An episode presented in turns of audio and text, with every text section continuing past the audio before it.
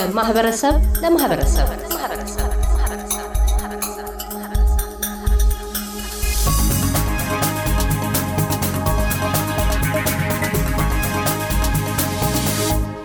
አቶ ተማም አክመል ሁሴን በባላራት የምርካማ የአፍሪካ ሬስቶራንት ባለቤት፣ በቅድሚያ ለኤስቢኤስ የአማርኛ ፕሮግራማችን እንግዳ ሆነው ስለቀረቡ እናመሰግናለን። እኔም አመሰግናለሁ። በባላራት አካባቢ ምርካማ የአፍሪካ ሬስቶራንትን ከፍተው እያስተዳደሩ የሚገኙ ነው። በአሁን ሰዓት ከስሙ እንነሳ። ምርካማ የጉራጌ ነው። ምርካማ ብለን ስንጠብቅ ደግሞ የኢትዮጵያ ሬስቶራንት ብለን ነበር የምናስበው። እርሱ ደግሞ የአፍሪካ ሬስቶራንት ብለው ነው የሰየሙት። በዛ ላይ ደግሞ ደግሞ በአብዛኛው በእኛ ማህበረሰብ ውስጥም በሌሎችም ማህበረሰብ ውስጥ አንድ ንግድ ሲጀመር የምግብ የልብስ እንደዚህ ነገር ሲጀመር ማህበረሰቡ ያለበት አካባቢ ነው የሚከፈተው እና እርሶ ራቅ ብለው ባላራት ውስጥ ነው ይህን ስራ እየሰሩት ያሉና እስቲ ስለዚህ ነገሩን መጀመሪያ ለጥያቄያችን መነሻ እንዲሆነን። መርካማ ማለት ያው እንዳልሽው ጉራግኛ ነው። ቆንጆ ማለት ነው። ትርጉሙ ቆንጆ ማለት ነው። የልጄም ስም የአራተኛዋ ልጄ ስም ስሟን መርካማ ነው እና ሬስቶራንቱ ስከፍተው አንደኛ ወንድሜ ቆንጆ የሚባል ሬስቶራንት አለው ፉድስክሬ ውስጥ ያንን ቆንጆ የሚለውን ስም እኔ ነበርኩ የሰጠሁት። የአቶ አብዲ ሬስቶራንት ማለት ነው እዚህ ያለ ማለት ነው። እና እኔ ይህንን ስከፍት ስሜን ስለሰጠው ለዛ ተመሳሳይ የሆነ ከጉራግኛ ቋንቋ ወሰድኩና ልጄም መርካማ ትባል ስለነበረ መርካማ ብዬ ያልኩት ማለት ነው። African restaurant የተባለበት ምክንያት ያለሁት ባላራት ውስጥ ስለሆነ ኢትዮጵያ part of Africa መሆኑን እንዲገነዘቡትና አፍሪካ ለማሳወቅ ሲባል እንጂ የሚሰሩት ምግቦች ጠቅላላ የኢትዮጵያ ምግቦች ናቸው። ውስጥ የምግብ ዝርዝሮት ላይ እንዳየሁት በዌብሳይቶት ላይ ስጋ ነክ ያልሆኑ ምግቦች ላይ ነው በብዛት በዚህ ሀገር ቬገን የሚባል አይነት ምግብ ነው የማየው እና ከስጋ ውጭ የሆኑ ምግቦች ላይ በብዛት ትኩረቱን ያደረጉት ለምንድን ነው? የአውስትራሊያን ህብረተሰብ ስንመለከት ብዙዎቹ ቬጋን ላይ እያተኮሩ ቬጋን እያደገ የመጣበት ጊዜ ነው። በተፈጥሮ ደግሞ የኛ የኢትዮጵያ ምግቦች በጣም ብዙዎቹ ቬጋኖች ናቸው። ራሳችን ቅቤ ጠብ ካላደረግንባቸው በስተቀር በአንዳንድ ነገሮች ብዙ ነገሮቹ ቬጋን ናቸው። የጾም ምግቦች ናቸው። የጾም ምግብ የምንለው ነገር ሁሉ የጾም ምግብ ነው። ያ ደግሞ ለአሰራሩ በጣም ቀለል ስላደረገልኝ ለቬጋን ብዙ ምርጫዎችን እንዲያገኙ ሆኖላቸዋል። የኛ የተለያዩ ምግቦች መሰራቱ ለዛ እንትን ስለፈጠረ ቬጋኖችን አትራክት ለማድረግ ቀላል ሆኖ ያለ ይመስለኛል። እንግዲህ እንደሚታወቀው የሚኖሩበትም አካባቢ በዚህ በባላራት አካባቢ ስለሆኑ አብዛኛዎቹ ደንበኞቹ ኢትዮጵያውያን እንዳልሆኑ ነው። በአብዛኛው የዛ አካባቢ ነዋሪዎች አውስትራሊያኖችም ሊሆኑ ይችላሉ፣ ከሌላም አካባቢ የመጡ የህብረተሰብ ክፍሎች ናቸው የሚሆኑት እና ምግቡ አቀባበሉ በህብረተሰቡ ዘንድ ምን ይመስላል? ለምሳሌ በትሬ ላይ አቅርበው ምግብ ሲያቀርቡ በዛ ውስጥ የሚካተቱት የምግብ አይነቶች ምንድን ናቸው? ባላራት ውስጥ የኢትዮጵያ ምግብ ቤት ሲከፈት እንዳልሽው ምንም ኢትዮጵያዊ የለም። የምጠብቀው ነጮች መጥተው እንዲመገቡት ነው። የኔ ሁሌ የማስበው ምንድን ነው የእኛ ምግብ ከህንዶች ምግብ ሳነጻጽረው የእኛ ምግብ በጣም ንጹህና በጣም ቆንጆ ጣዕም ያለው ምግብ እንደሆነ አውቃለሁ። ነጮች የህንዶችን ምግብ ደግሞ በጥፍ እንደሚበሉት አያለሁኝ እና የእኛም ምግብ ባስተዋውቀው ለነጮች የማይበሉበት ምንም ምክንያት አልታየኝም። እና ይህንን ሬስቶራንት ስከፍተው መጀመሪያም የንግድ ስራም ስለሆነ ሬስቶራንት ትንሽ ሀሳብ ውስጥ ገብቶ ነበር። እንዴት ነው አትራክት የማደርጋቸው፣ እንዴት ነው የማመጣቸው? የሚለው ነገር አሳስቦኝ ነበረ። አንዳንዴም ሰዎችን በመስኮት ብቻ በመስተዋት እያዩ ቦርዴን ሲመለከቱ ያለው አንዳንዴ ያስባለሁ ምን እንደሚያስቡ ሁሉ ይታየኛል። ምንድን ነው የሚበሉት፣ ምን አይነት ምግቦች ናቸው የሚበሉት? የሚለውን ነገር እንደሚያስቡ ሁሉ ይገባኝ ነበር። እና ምንድን ነው ያደረግኩት እነኚህ ሰዎች ምንም ቢገቡም የሚያዙትን ነገር አያውቁም። ምክንያቱም ከአሁን በፊት የበሉት ነገር አይደለም። እያንዳንዱ ደግሞ አሁን ምስር፣ አተር፣ ክግምን የሚባሉ ነገሮች በልተውት የማያውቁት ነገር ነው። በሱፕ መልክ ይጠጡት እንደሆነ ነው እንጂ በምግብ መልክ በልተውት የማያውቁት ነገር ነው። ስለዚህ እነኝህን ሰዎች attract ለማድረግ መጀመሪያ በ selection መልኩ የተለያዩ ምግቦችን እንዲመገቡ ባደርግ ይቀምሱታል። ሌላ ጊዜ ሲመለሱ at least የፈለጉትን ነገር ማዘዝ ይችላሉ ከሚለው አንጻር እሳቤ ነው ይሄ የ tray selection ኑ የተጀመረው። የ tray selection ኑ ገና በከፈትኩት ሰሞን ነው እንግዲህ የከፈትኩት ሁለት ሺ አስራ አራት በ tray ው ላይ ስምንት አይነት ምግቦችን ማዘጋጀት ጀመርኩ። ለ vegan ኖች ስምንት የተለያዩ ነገሮችን አቀርብላቸዋለሁ። ስጋና vegetarian ደግሞ የሚበሉ ለሚበሉ ክፍሎች ሁለት ስጋ ወጥና ስድስት vegetarian dish ኦች በዛው tray ላይ ሁለት ሆነው ከገቡ ለሁለቱ አቀርባለሁኝ። ሶስት ከሆኑ ደግሞ ለሶስት የሚበቃ በ size ዙ ከፍ ያለ size አለ። ስምንት አይነት ምግቦች ናቸው፣ ግን ለሶስት ሰው የሚሆን አራት ከሆኑ ለአራት የሚሆን አንዳንዴ birthday ም ያከብራሉ። ለአስር ለአስራ አምስትም ሲገቡ ለአስራ አምስት የሚሆን እንደ ብፌ ስምንት አይነት ምግቦች ይወጣላቸዋል ማለት ነው እና በዛ መልኩ ይቀመሱትና ምግቡ tasty ነው ማለት ጀመሩ እና ተመልሰውም ሲመለሱ እነኛ ሰዎች እኔ expect ያደረግኩት አንዱን ያዛሉ የአማራቸውን ያዛሉ ከሚለው አንጻር ነበረ መጀመሪያ ሲጀምረው። ግን ሰዎቹ ተስማምቷቸው ትንሽ ትንሽ ከተለያየ ነገር መብላቱ ተስማምቷቸው በመጡ ቁጥር ሁሌ የሚያዙት selection የሚለውን ነው ወይንም በየአይነቱ የሚለውን ነገር ማዘዝ ጀምረዋል ማለት ነው። በዛ መልኩ ነው ያቀረብኩት። በአንድ tray ላይ ስምንት ነገሮች ሲቀርቡ ምን ምን ነገሮችን ይካተቱባቸዋል? ለ vegan ወይንም ለ vegetarian የሚቀርበው ምግብ አንደኛው ምስር ክክ ነው። አተር ክክ፣ ድፍን ምስር፣ አትክልት ወጥ የምንለው cabbage፣ ድንች እና ካሮት ያለበት የተደበላለቀ አንድ ላይ የሚሰራ ነው። ቀይ ስር የሚባለው ደግሞ ቀይ ስር ድንች እና ካሮት እንደዚሁ ተሰርቶ የሚሰራ ነው። የጎመን ወጥ አለ፣ ሽሮ አለ፣ ፉል ወይንም Egyptian bean የሚባለው broad bean ፉል የምንለው እኛ በሀገራችን ለቁርስ የምንበላው እንደ ምግብ ይመገቡታል ማለት ነው። ከእንጀራ ጋር ነው ከዳቦ ጋር ነው? እንዴት ነው ማቀራረቡስ? ከእንጀራ ጋር ነው። እንግዲህ ይህንን ሬስቶራንት ሲከፍተው እኔ እንጀራ እንዴት እንደሚጋገርም አላቅም ነበር። ሜልበርን ያሉት bakery ዎች እስከ ሜልተን ነው፣ በዚህ በኩል እስከ ሜልተን ነው የሚመጡት፣ በዛ በኩል እስከ ዳንዲኖንግ ነው የሚሄዱት ለማከፋፈል። ኢትዮጵያ ሬስቶራንት ተብሎ የኢትዮጵያ ምግብ ተሰርቶ ያለ እንጀራ ሊቀርብ ሊሆን አይችልም። ስለዚህ እህቶቼን አማክሬ ፎርሙላ ሰጡኝ። ሲፈቅድልኝ ደግሞ የመጀመሪያው ገና ስሞክረው በትክክል መጣልኝ እና እኔው ራሴ እየጋገርኩኝ እንጀራ ነው የማበላቸው። ከእንጀራ ጋር ነው የሚቀርብላቸው ማለት ነው። እንደ ሜልበርኑ ትልቅ እንጀራ ባይሆንም በትንሽ ፓን ተጠቅሜ ነው የምጋግረው እና ከእንጀራ ጋር ነው የሚቀርበው ማለት ነው። የእርሶ ቤት በብዛት የሚታወቀው በዚህ የጾም ምግብ በኛ አባባል የጾም ምግቦች በምንላቸው ቢሆንም በዚሁ ሀገር እንደሚታወቀው ደግሞ ቬገን የሚባለው አይነት ምግብ ቢሆንም ከዚህ ውጭ ደግሞ የኢትዮጵያ ምግቦች ጋር የሚገናኙ አሉ። የዶሮ ወጥ ይኖራል፣ ክትፎ፣ ጥብስ፣ ቁርጥ ነገር የሚባሉ ነገሮች አሉና ምናልባት የእኛን ምግብ ሌላ ቦታ ቀምሰው የመጡ እንደዚህ አይነት ምግብ ጥያቄዎችን ሲያቀርቡሎት ምን ያቀርቡላቸዋል? በምግብ በኩል ክትፎ አለ፣ በስጋ አካባቢ ክትፎ አለ፣ ጥብስ አለ ቀይ ወጥ አለ፣ የበሬ ማለት ነው። ላም አልጫ አለ፣ ፍየል ወጥ አለ። የዶሮ ወጥ ብዬ የምሰራው ልክ እንደ ሀገራችን ባለው ሁኔታ ባይሆንም ያው ነጭም ሲበላ አጥንት አይወድም ብዙ ጊዜ እና chicken thigh የሚባለውን ነው ገዝቼ ቆራርጬ እንደ ወጥ የምሰራው እንደ ዶሮ ወጥ የምሰራው እነኛ ስላሉ አዘው እነሱን ይበላሉ ማለት ነው። በክትፎ መልኩ ግን ክትፎ ነጮች ብዙዎቹ እኔ ደግሞ በስነስርዓቱ ማቅረብ የምፈልገው ጥሩ rare የሆነ ትክክለኛ ክትፎ ማቅረብ ስለሆነ የምፈልገው ራሴ ስለማልወደው ሊሆን ይችላል። ለሰዎችን ማቅረብ አልፈልግም። እስካሁን እንደዛ አይነት ሀሳብ የለኝም። ጥሬ የሚበሉ ካሉ ግን የተወሰኑ አሉ፣ ይደውሉልኛል፣ አዘጋጅላቸዋለሁ፣ ስጋውን እከትፍላቸዋለሁ፣ አቀርብላቸዋለሁ። በተረፈ ግን ጥብስ የሚያዙ አሉ፣ ጥብስ ይበላሉ። ግን still demand ኡ በነጮች አካባቢ ያለው ተፈላጊነቱ ያለው ወጦቹ ላይ ነው።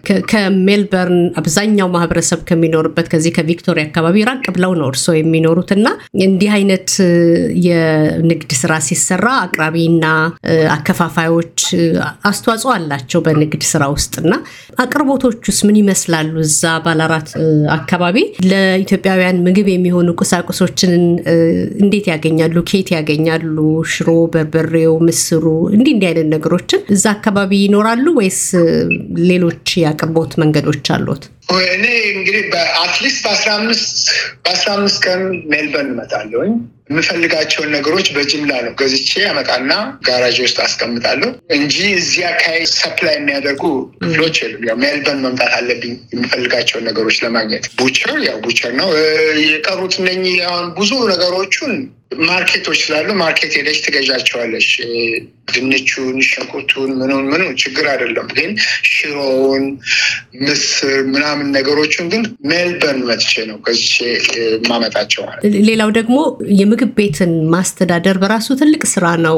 ማብሰል አለ፣ ማቅረብ አለ እና በዚህ ሁሉ ሂደት ውስጥ እንግዲህ እንደሰማሁት እርስዎ ብቻዎትን ነው ይሄንን ሬስቶራንት ወይም ይሄን ምግብ ቤት እያስተዳደሩ ያሉትና አይከብድም ለአንድ ሰው ይህን ሁሉ ስራ እንጀራውንም ጋግሮ ወጡንም ሰርቶ ማስተናገዱንም አድርጎ ቡኪንግንም ተቀብሎ ማድረግ ከባድ አልሆነቦትም? ይከብዳል። ግን አንድን ነገር ደግሞ አስበሽ አደርገዋለሁ ካልሽው የማታደርጊው ነገር የለም። በእርግጥ በባለባት አካባቢ ኢትዮጵያውያኖች ቢኖሩ ትፈልጊያለሽ፣ አጋዥ ትፈልጊያለሽ ቢኖርሽ ደስ ይላል። ግን አጋጣሚ የሆነ ደግሞ ባለአራት አካባቢ መጥተው የሚኖሩ ኢትዮጵያውያኖች ስለሌሉ ሌላውን ኢትዮጵያዊ ያልሆነውን ሰው ቀጥሮ ደግሞ እንትን ማለቱ አንድም ምግቤን ያበላሹብኛል የሚል እንትን አለኝ። ስለዚህ ራሴ ነኝ የምሰራው።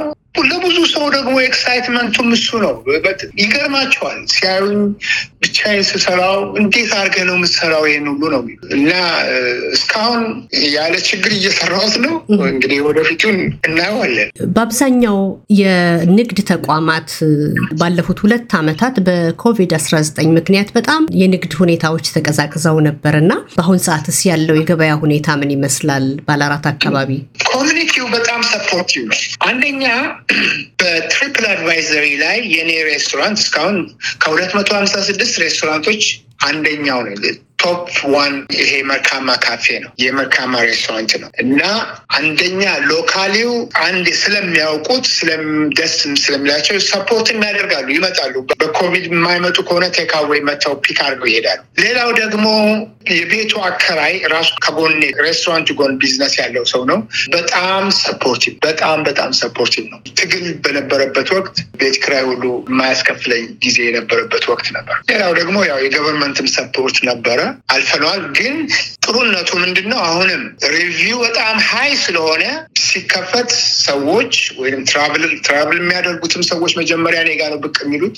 local ም ሰዎች በየጊዜው ይመጣሉ፣ ይመገባሉ። እስካሁን ከእግዚአብሔር ጋር ምንም ችግር የለብን። እንደው በዚህ አጋጣሚ ከልምዶ በመነሳት በሌሎችም በአውስትራሊያን ታላላቅ ከተሞች ላይም ስንመለከት ዋና ዋና ቦታዎች ላይ ነው እንጂ ከከተማ ወጣ ብሎ ከኢትዮጵያውያን ውጭ የሆኑ ተመጋቢዎችን ታሳቢ አድርጎ የሚከፈቱ የሉም። አጠቃላዩን ማህበረሰብ ትኩረት አድርጎ እንደዚህ አይነት የንግድ ተቋማትን መክፈት እርስዎ ተጠቃሚ ሆኜበታለሁ አትራፊ ነው እያሉን ያሉት እና ሌሎችስ እንዲሞክሩት ምን አይነት መልእክቶችን ያስተላልፋሉ? ሌላው ምግብ በራሱ ማንነትን ማስተዋወቂያ ነው እና ማንነታችንን ከማስተዋወቅ ያሉንን ነገሮች ለማህበረሰቡ ከመስጠት አንጻርም ምን አይነት አስተዋጽኦ እያበረከቱ ይገኛል የሚለውንም በዚሁ ላይ አንድ ላይ አድርገው ቢመልሱልኝ። የእኛ ሰው ምንም ነገር ሲጀምር ከራሱ community ውጭ መውጣቱ እስካሁን እንግዲህ አልተለመደም። I hope ወደፊት እየተለመደ አሁንም አሁንም encourage የማደርገው ሰው ሰዎች በአጋጣሚ የተለያየ ቦታ ይኖሩ ይሆናል የተለያየ ቤንዲጎ ወይንም somewhere ሊኖሩ ይችላሉ። እነኛ ሰዎች በአካባቢያቸው ኢትዮጵያዊ የለም ብለው ወደኋላ እንዲሉ የምግብ ፍላጎትና የመስራት ፍላጎት እስካላቸው ድረስ መቶ percent የማረጋግጥላቸው ነገር ቢኖር በሚኖሩበት አካባቢ ያሉ ህብረተሰቦች ሁሉ የሰሩትን ምግብ እጃቸውን ስመው ይበሉታል እና መፍራት የለባቸውም ለመክፈት መክፈት ፍላጎት ኖራቸው ለመክፈት መፍራት የለባቸውም። በአካባቢያችን ኢትዮጵያዊ የለም ብለው discourage እንዲሆኑ አልፈልግም። ሌላው ሜልበርን ውስጥ ያለው still አሁንም ቢቻል አንድ ቦታ ብቻ አንድ suburb ውስጥ ሁሉም ነገር እንትን ከሚሉ በተን ቢሉ ወይ ደግሞ አዲስ የሚከፍቱት ሰዎች ሌላው ሰው እንደሚበላው እርግጠኛ ቢሆኑ I don't know እንዴት ልነግራቸው እንደምችል። የእኛ ምግብ አሁን እኔ ባለሁበት አካባቢ ብዙ የህንድ ሬስቶራንቶች አሉ። ብዙ ህንዶች እኔ ጋ ነው መጥተው የሚሉኝን ነገር ልንገርሽ፣ you remind me home ነው የሚሉት እና የእኛ ምግብ የእኛ ምግብ በደንብ በስነ ስርዓቱ ከተሰራና የስ ለገንዘብ ተብሎ ብቻ መሰራት የለበትም። ለጣዕሙ ላይ በጣም መጠንቀቅና በጣም ልፋት መደረግ አለበት። የእኛ ሰው አሁን ችግሩ ምንድን? የተወሰነ ወር ይከፍትና የተወሰነ ጊዜ ከሰራ በኋላ በቃ መቅጠር ይፈልጋል። ሌላ ሰው kitchen ውስጥ ሌላ ሰው ይከታል። ምግቡን ብልሽት ያደርጉታል። ያን ያን ነገር ካሳከልሽና ሁሌ concern ሆነሽ በትክክል ከተከታተልሽው የእኛም ምግብ የሚያህል ምንም አይነት ምግብ የለም። እኔ አሁን ልንገርሽ እዚህ የቤንዲጎ customer ኦች አሉ። I wish come and open here ይሉኛል። የህብረተሰባችን በዛ መልኩ እንዲመለከተው ፈልጋለሁ። ምግብ ቤት የከፈቱት በ2014 እንደሆነ ነግረውኛል። እና በምግብ ስራ ውስጥ ምን ያህል አመታትን አሳለፉ? እዚህ ሀገርስ ምን ያህል ቆይተዋል? እኔ የመጣሁት ሰማንያ ዘጠኝ ነው። ምግብ እንዲህ በሬስቶራንት መልኩ ከፍቼ አላውቅም። ይሄ የመጀመሪያ ነው። ከዛ ፊት አስተምር ነበር። የበፊቷ ባለቤቴ ኢትዮጵያ አይደለችም፣ ነጭ ነች። እዚህ Aussie ነች። አብረን በምኖርበት ሰዓት የእሷ ጓደኞች ቤት ውስጥ እኔ ቤት ውስጥ መስራት እወዳለሁ። ከራሴ ምግብ በላይ የሚጣፍጠኝ ነገር የለም። ሲበሉ ሁሌ የሚሉኝ ነገር why don't you open restaurant። ዛሬ ሌላው ኢትዮጵያ ያለውን ዳውት ስላለኝ who is going to eat ስላቸው ነበር። በተደጋጋሚ ስሰማው ነው እንግዲህ የመክፈቱ ድፍረት ውስጥ የገባሁት እና የከፈትኩት። የመጡበትን ዓመት ሲነግሩኝ በ1989 በፈረንጆቹ አቆጣጠር በጣም ቆየት ብሏል እና በዛ ወቅት በኢትዮጵያ ውስጥ ምግብ መስራት በወንዶች ዘንድ የለም ማለት ሳይሆን ብዙም ያልተለመደ ነው እና የለም እንጂ በዚያን ሰዓት ምንም የለም እና እንዴት ተማሩት? kitchen ም አንገባ እንግዲህ እንዴት ተማሩት? እዚህም ረጅም ዓመት ከኖሩ ከቤተሰብ ጋርም ተለያይተው ብዙ ቆይተዋል አገር ቤት ካሉት ጋር እና እንዴት ተማሩት የምግብ ስራ? ብዙን የተማርኩት ስደት ላይ ነው። እኔ ሀገሬን ኢትዮጵያን የለቀቁት በ1983 ነው። ጅቡቲ አንድ ስድስት ዓመት ቆይቻለሁ። ጅቡቲ ስደት ላይ በነበርንበት ሰዓት ሌላም ምንም እንዲህ ገዝተሽ የምትበይው ገንዘቡም የለሽም። ስለዚህ የሆነ ነገር ሰርተሽ መብላት አለብን። ልክ እንደ ሀገር ቤት ደግሞ ሰርቶ የሚያበላሽ የለም። ራስሽ መስራት አለብሽ። ጥሩነቱ ደግሞ ሴቶች እህቶቻችንን ያው ስደት ላይ ካምፕ ላይ ስላሉ refugee ከነሱ ብዙ ትማራለች። በዛ መልኩ ነው እየተማርኩ ራሴን እያስተማርኩ የመጣሁት። እዚህ ከመጣ በኋላ ደግሞ በ cooking talent የሆነች እህት አለች። እንዲያውም ባይገርምሽ የመጀመሪያው ምግብ ቤት ቤቷ ውስጥ የከፈተች ሰው ነች። street ላይ ክትፎ ቤት ከፍታ ነበር። በጣም ባለሙያ ነች ማለት እችላለሁኝ እህቴ ስለሆነች ሳይሆን እና ከእሷ ብዙ ተምሬያለሁኝ። ግን ብዙን የተማርኩት ስደት ላይ ነው። ከዛም አልፎ የኔ መብላት የምፈልገው ምግብ ፍላጎት እኔ ውጭ ወጥቼ ከእንዲገዝቼ ሌላ ምግብ መብላት አይሆነኝም የኢትዮጵያ ምግብ ካልሆነ። ስለዚህ ብዙን ጊዜ ልጆቼም ቤቴም ሰራ ስለነበረ በዛ መልኩ ነው የተማርኩት። አቶ ተማም አክመል ሁሴን ለኤስቢኤስ የአማርኛው ቋንቋ ፕሮግራማችን እንግዳ ሆነው ስለቀረቡ ልምዶትን ስላካፈሉን በጣም ነው የምናመሰግነው። እኔም ለሰጣችሁኝ እድል በጣም አመሰግናለሁ። እያደመጡ የነበረው የኤስቢኤስ አማርኛ ፕሮግራምን ነበር። የፕሮግራሙን ቀጥታ ስርጭት ሰኞና አርብ ምሽቶች ያድምጡ። እንዲሁም ድረገጻችንን በመጎብኘት on demand እና በኤስቢኤስ ሞባይል app ማድመጥ ይችላሉ። ድረገጻችንን ኤስቢኤስ dot com dot au Amharic ን ይጎብኙ።